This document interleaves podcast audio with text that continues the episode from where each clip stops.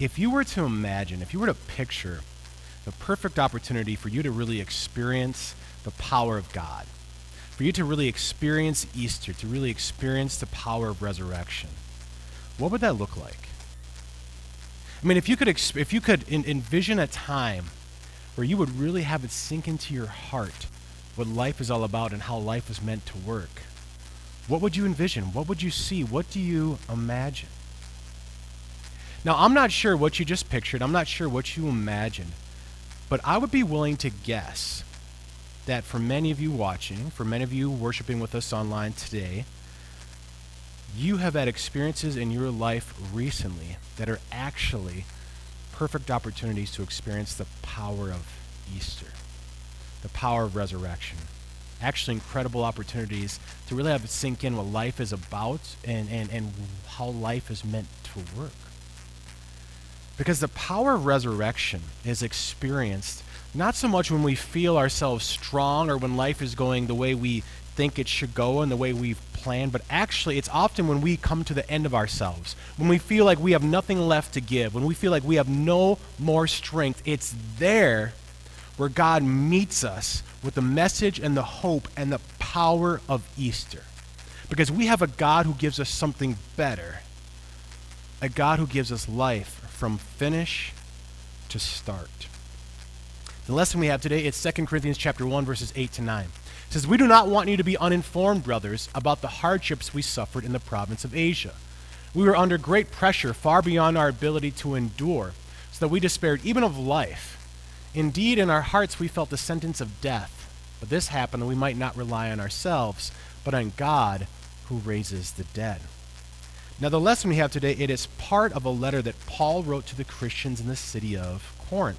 what we have up here is actually, it's a picture, this is a modern picture of, of Greece today. The city of Corinthos is still there. The, the ancient Corinth is probably a bit over from it. Um, but it's just kind of fun, I think, to look at the more modern map, partly because, you know, so Stella, Ruth, and I, we have family over there in, in Greece. I know some of them have been watching services lately, so if you're watching in Greece, um, hey, hey everyone, good, great to see you. So it's not too far from Athens, where our family lives, is where, where Corinth would be. Also, um, just a, just kind of a fun thing to share. We have a, a local olive oil guy who uh, his family has farms back on the Peloponnese Peninsula, so not too far from Corinth, um, from Corinthos, and he still goes back and presses the olives, and that's where we get our, our olive oil. So if you're curious about that guy and what he has, ask me about it uh, afterwards. Message me. I'd love to share it with you. So I mean, it's a very it's a place that is is familiar to to me, and or at least close by to some of our family, is where these people were, where Paul wrote this letter to them. And Paul was very familiar with these people too, because Paul actually, on one of his missionary journeys, uh, was in Corinth, and he actually started the church there in Corinth. And he spent some considerable time there, which is probably part of why his heart was so grieved with some of the challenges that were going on there in the city of Corinth and in the church there in Corinth. See, the city of Corinth, in, in many ways, actually, it's interesting. It, it, was similar in some ways to the city of Madison, probably, the city that, that we are so close to right here. Similar size, maybe somewhat in personality, socially as well. It's a city that had a, a number of educated people. Um, it was a very impressive city in many ways. And so the people in the church there had that same sort of mindset, too, in, in a negative way, where they were just enamored with preachers who sounded impressive, who were really good at public speaking. They were just caught up in people who, who shared things that sounded just like super wise, like they seemed really smart and intelligent and, and progressive and, and, and just really like ahead of their time. They were really into this.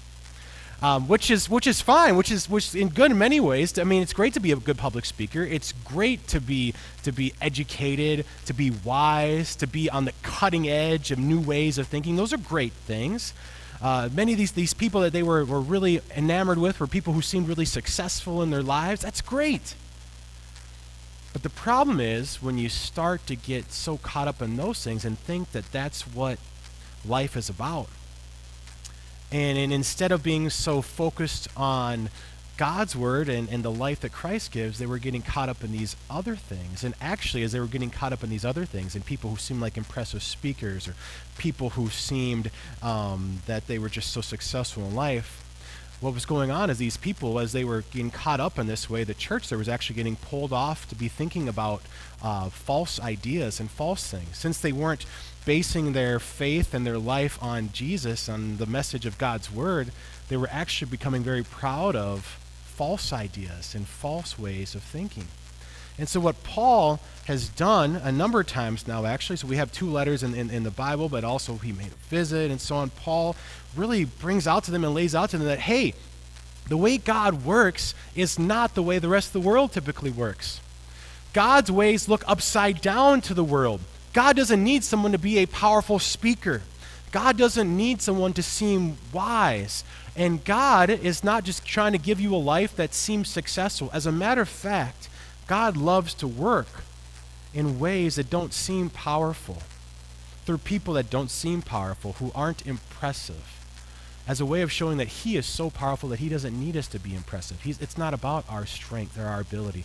God often actually works the best, or we see Him most clearly at work through situations that don't look impressive or successful. God's ways often look upside down.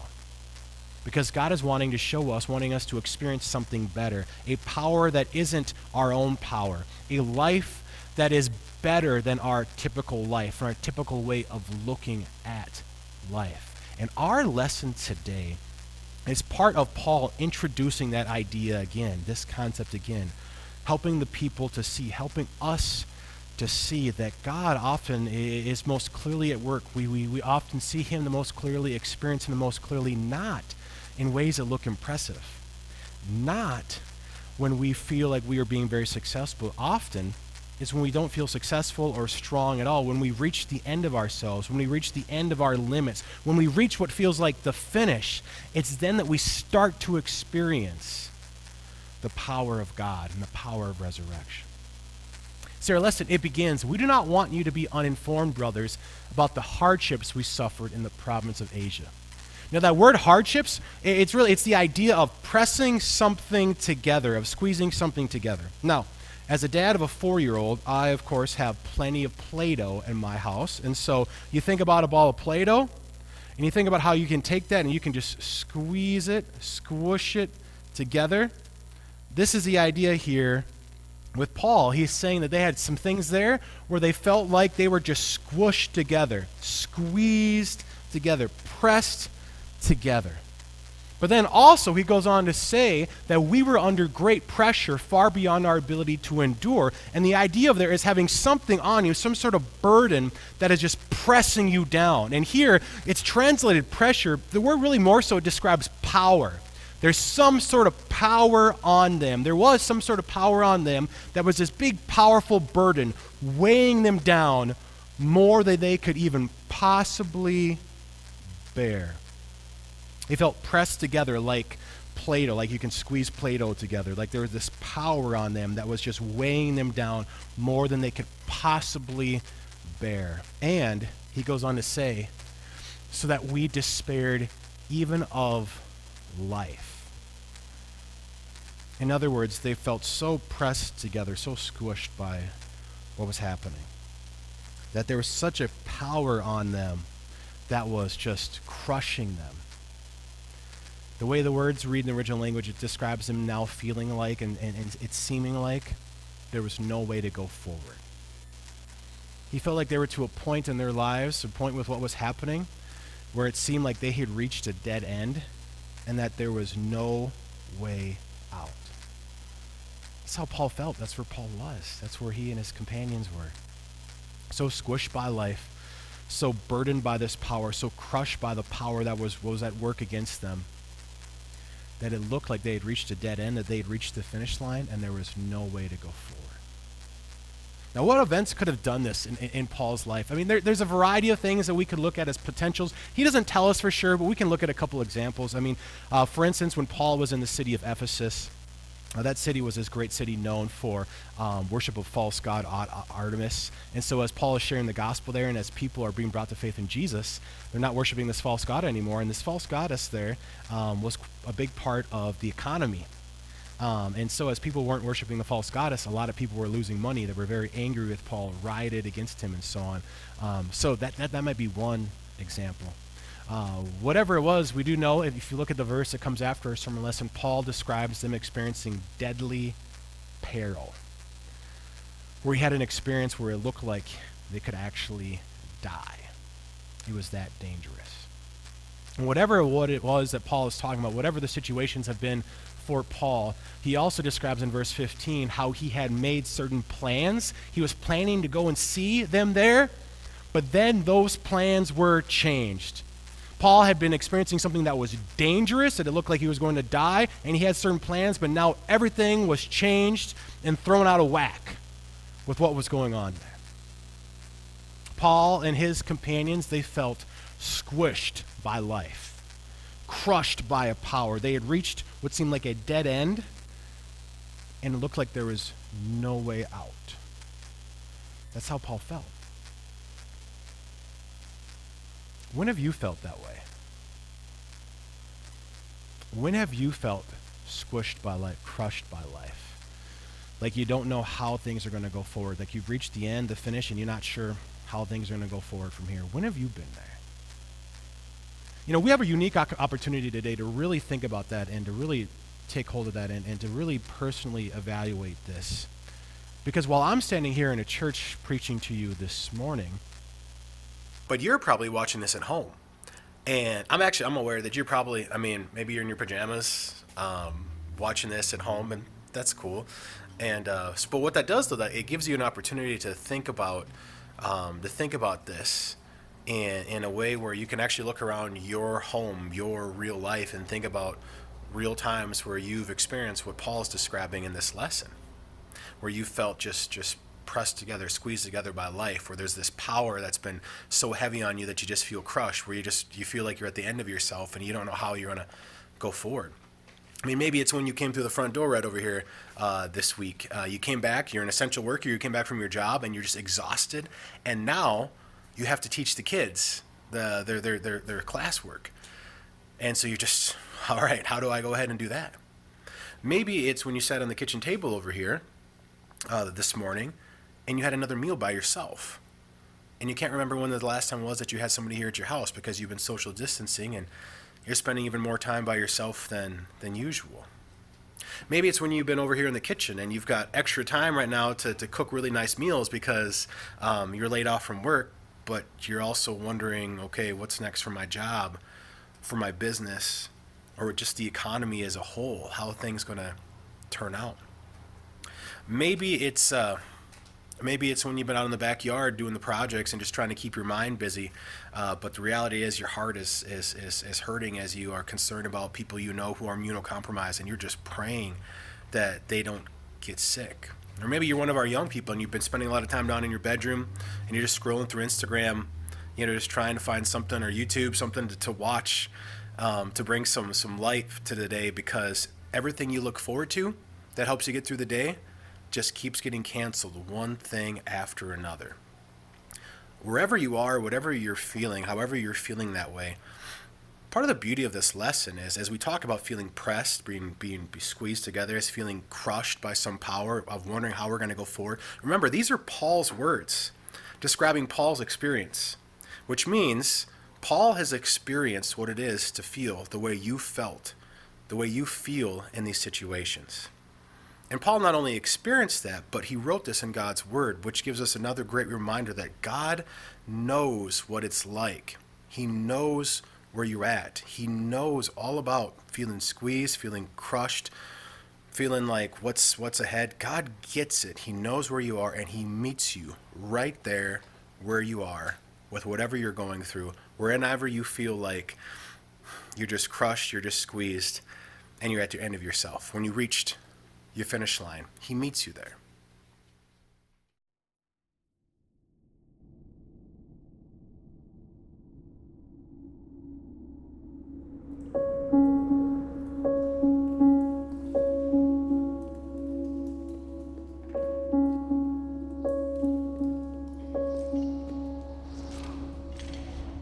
What is this? I don't recognize this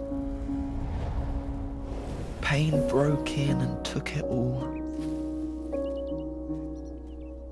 Took the song from the springtime and the dance from the flame. Took the noonday warmth and the morning hush.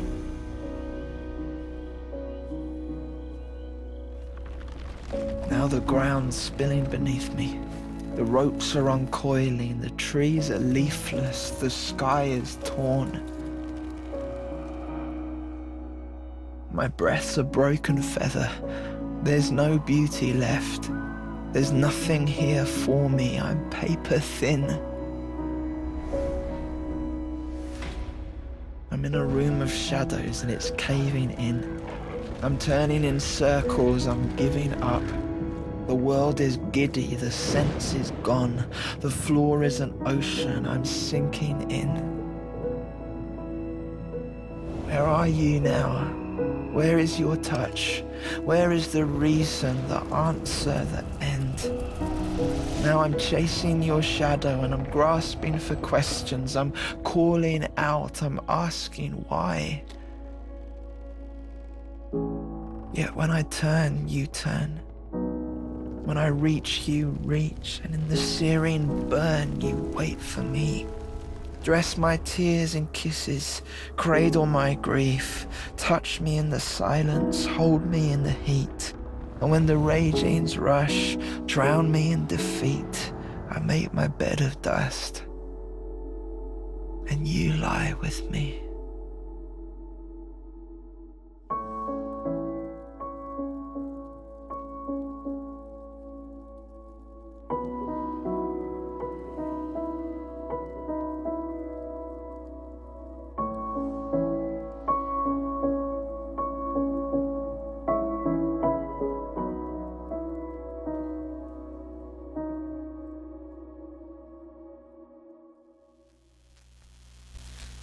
Your God is right there with you. He gets you, He understands you. But not only does He get you and understand you, but He is there with you where you have reached your finish line so that He can work something in you, so He can show you something, so you can go from finish to start and start experiencing something better. Start experiencing the power of resurrection.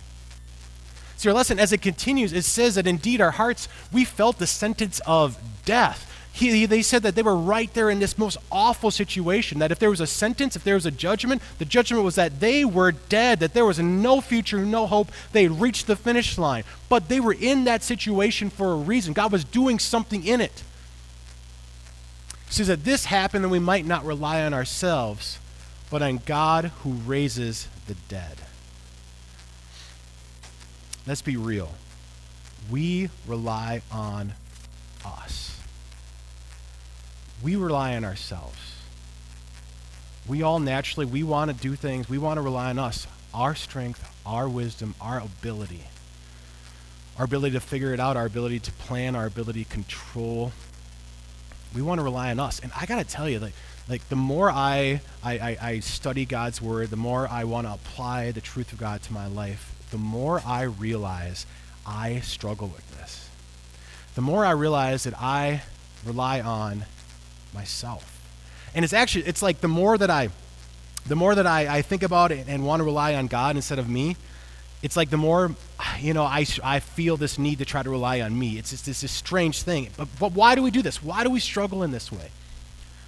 If you go back to the very beginning, if you go back to the event with Adam and Eve and the garden and the serpent, what was the temptation? The temptation that led to Adam and Eve bringing sin and brokenness and suffering and death in this world. It was, it was this temptation. You will be like God, this lie. You will be like God. You don't have to trust what he says. How do you know he's trustworthy? You need to do what looks good in your eyes.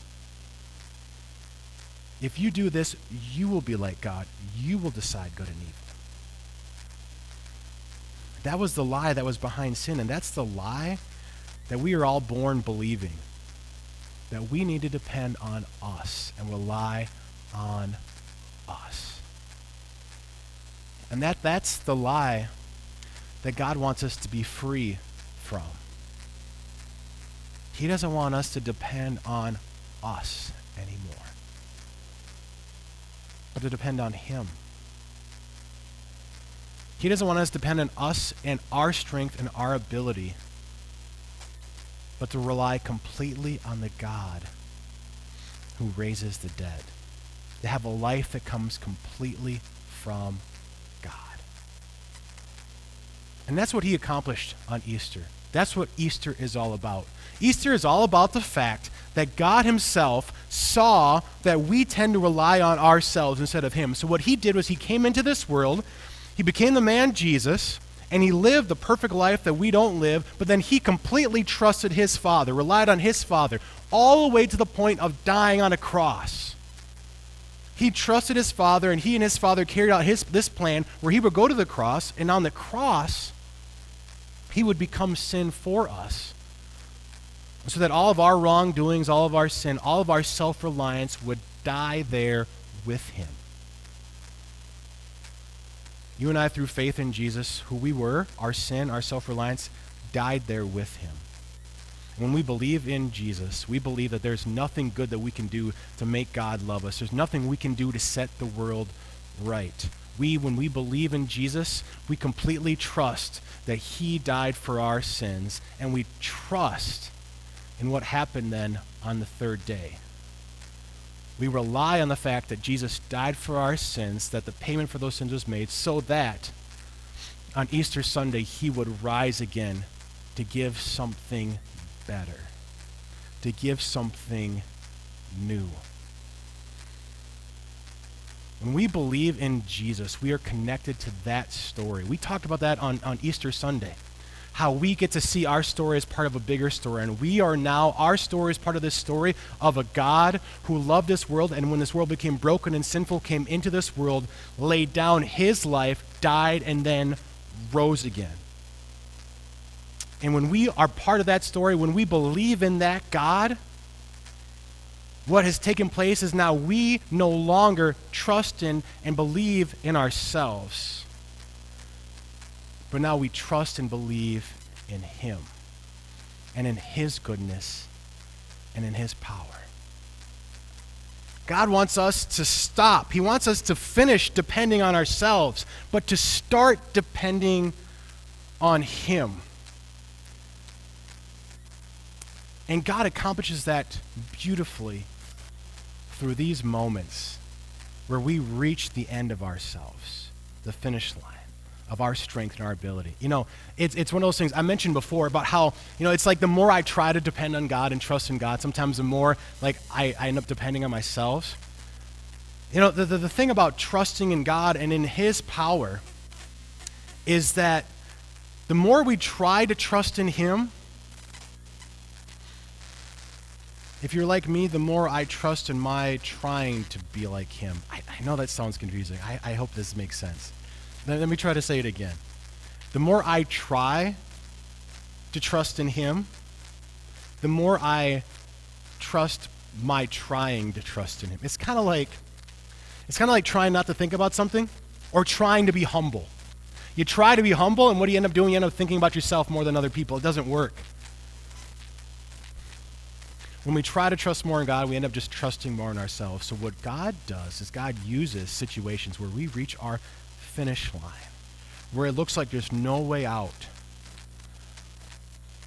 It's there that he shows us the power of resurrection, and it's there that we start experiencing something better. God, over and over again in the Christian life, wants to show us, wants us to experience and to come to know that we can trust and rely in the God who raises the dead more than ourselves. We had this, this example before, this example before of Abraham in the Old Testament and of how God brought Abraham to this, this difficult time I mean, he made a promise that, okay, I'm going to bless the world through you and then through this son Isaac, but now I want you to kill him. I mean, what? How is that going to work? What God was doing there, this test was about teaching Abraham. We're told that Abraham reasoned that God could bring Isaac back from the dead. Abraham experienced the power of the God who raises the dead through that event that's what God was doing. That's what God was, was up to. He was showing Abraham the power of resurrection. And again and again, God is showing us the power of resurrection. When you reach what seems like the finish line, when you reach the end of your power and your strength, where you feel like you have nothing left to give, when you reach that finish line, that's when God wants you to start. To start experiencing resurrection, to start experiencing his power. That's the perfect opportunity for it. And what if we recognize that? What if we recognize that in these moments when we feel like we've come to the end of ourselves, when we've reached the finish line, what if we began to recognize what God is about to do in those moments? You know, when we read this lesson before from Luke with the women who went to the tomb, it just strikes me how they were told by Jesus. They were told that he would rise again on the third day. And it, it, strikes me because I realize that as they went to the tomb, when they brought the spices, they brought the wrong things. You realize that? They should not have gone to that tomb expecting to see a dead body. They should have went to that tomb expecting to see Jesus alive again because he told them they would. It looked like they had reached the finish line, but really, Easter was just starting. It was just beginning. When you and I have reached our finish line, when we're feeling like, well, how do we even go forward? That's the situation where Easter happens. That's where we start to experience a resurrection. What if we, when we feel like we have reached our finish, our end, we're at the end of ourselves, what if we stopped and praised God for what he was about to do? How he was about to have there be resurrection, how he was about to give new life and about to show us his power. We can do that. We have the privilege of doing that because what God wants us again and again in our lives, what God wants to do is to have us finish depending on ourselves, to finish depending on our strength, and to start experience the power of resurrection. God's word is clear that He doesn't want us to live in our limits anymore. He doesn't want us to experience life that is limited by us anymore, but He wants us to experience better. I don't know if you've ever thought about that, but when we depend on ourselves, we limit our lives. If I depend only, if my life is based on how good I am, then my life will only be as ever as good as I am. If I depend on how smart or how wise I am to, for things to work out, then things will only work out according to how as smart and wise I am. I limit myself. I don't know about you, but the more I think about myself, the more I, I come become self-aware, the more I realize that I don't know how to fix the world. I don't know how to set everything right. I don't know how to make everything the way it should be, and I certainly am not a perfect person. I'm sinful and broken. And so if I ever want the hope, if I ever want to experience a world where things are right, where things aren't sinful anymore, where things aren't broken anymore, then I'm not able to do it. I can't. If I only ever depend on myself, then I will be limited by myself, and my, my forever experience will be a life not knowing God. If I, if I trust in myself, then I will have a life that is only limited, is limited by my own ability. And I don't want that. And God doesn't want that either. God doesn't want us to have a life limited by us and how good we are and how smart or wise we think we are. He wants us to experience more. He says it again over and over in His Word we have these verses here from, from Ephesians, and I have a feeling we may talk a bit more, more about these verses yet in this Easter season. These verses that say, I pray also that the eyes of your heart may be enlightened, in order that you may know the hope to which he has called you, the riches of his glorious inheritance in the saints, and his incomparably great power for us who believe.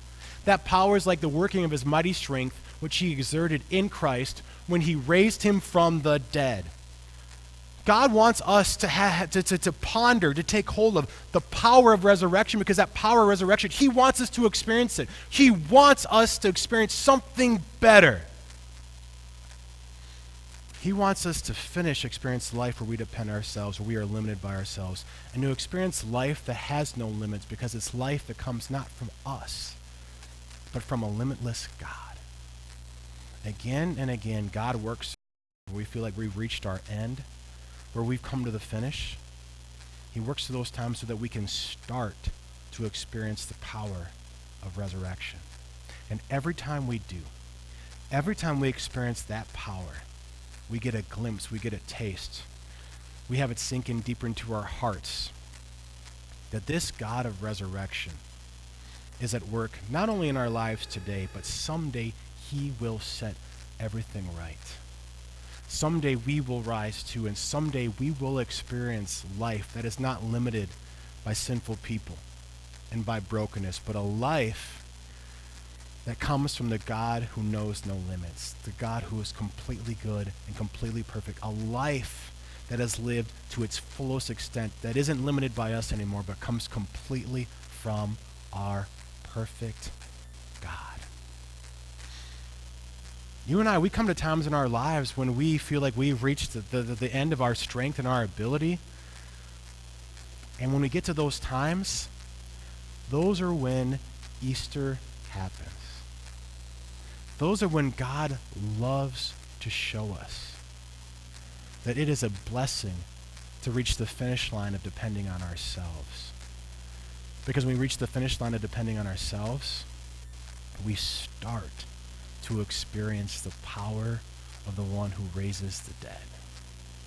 We start to experience life not limited by us, but from the one who is limitless. When you feel like you've reached the end, that you've reached that line, maybe what we need to do is actually to take out a piece of paper, whatever it is, and draw a line and write finish on one side. Go ahead and write it. And maybe you write down the things that make you feel finished. But then after you do that, on the other side of that line, write start. Because when you feel finished, that's when the power of Easter starts. Become clear and more real for you. And every time you experience the power of resurrection, it is a glimpse of the resurrection that is ahead. When this world reaches its finish line, and then we start standing with our God at the resurrection. Take hold of these moments. Celebrate what God is doing. Take hold of something better. And know that we have a God who gives us life from finish to start.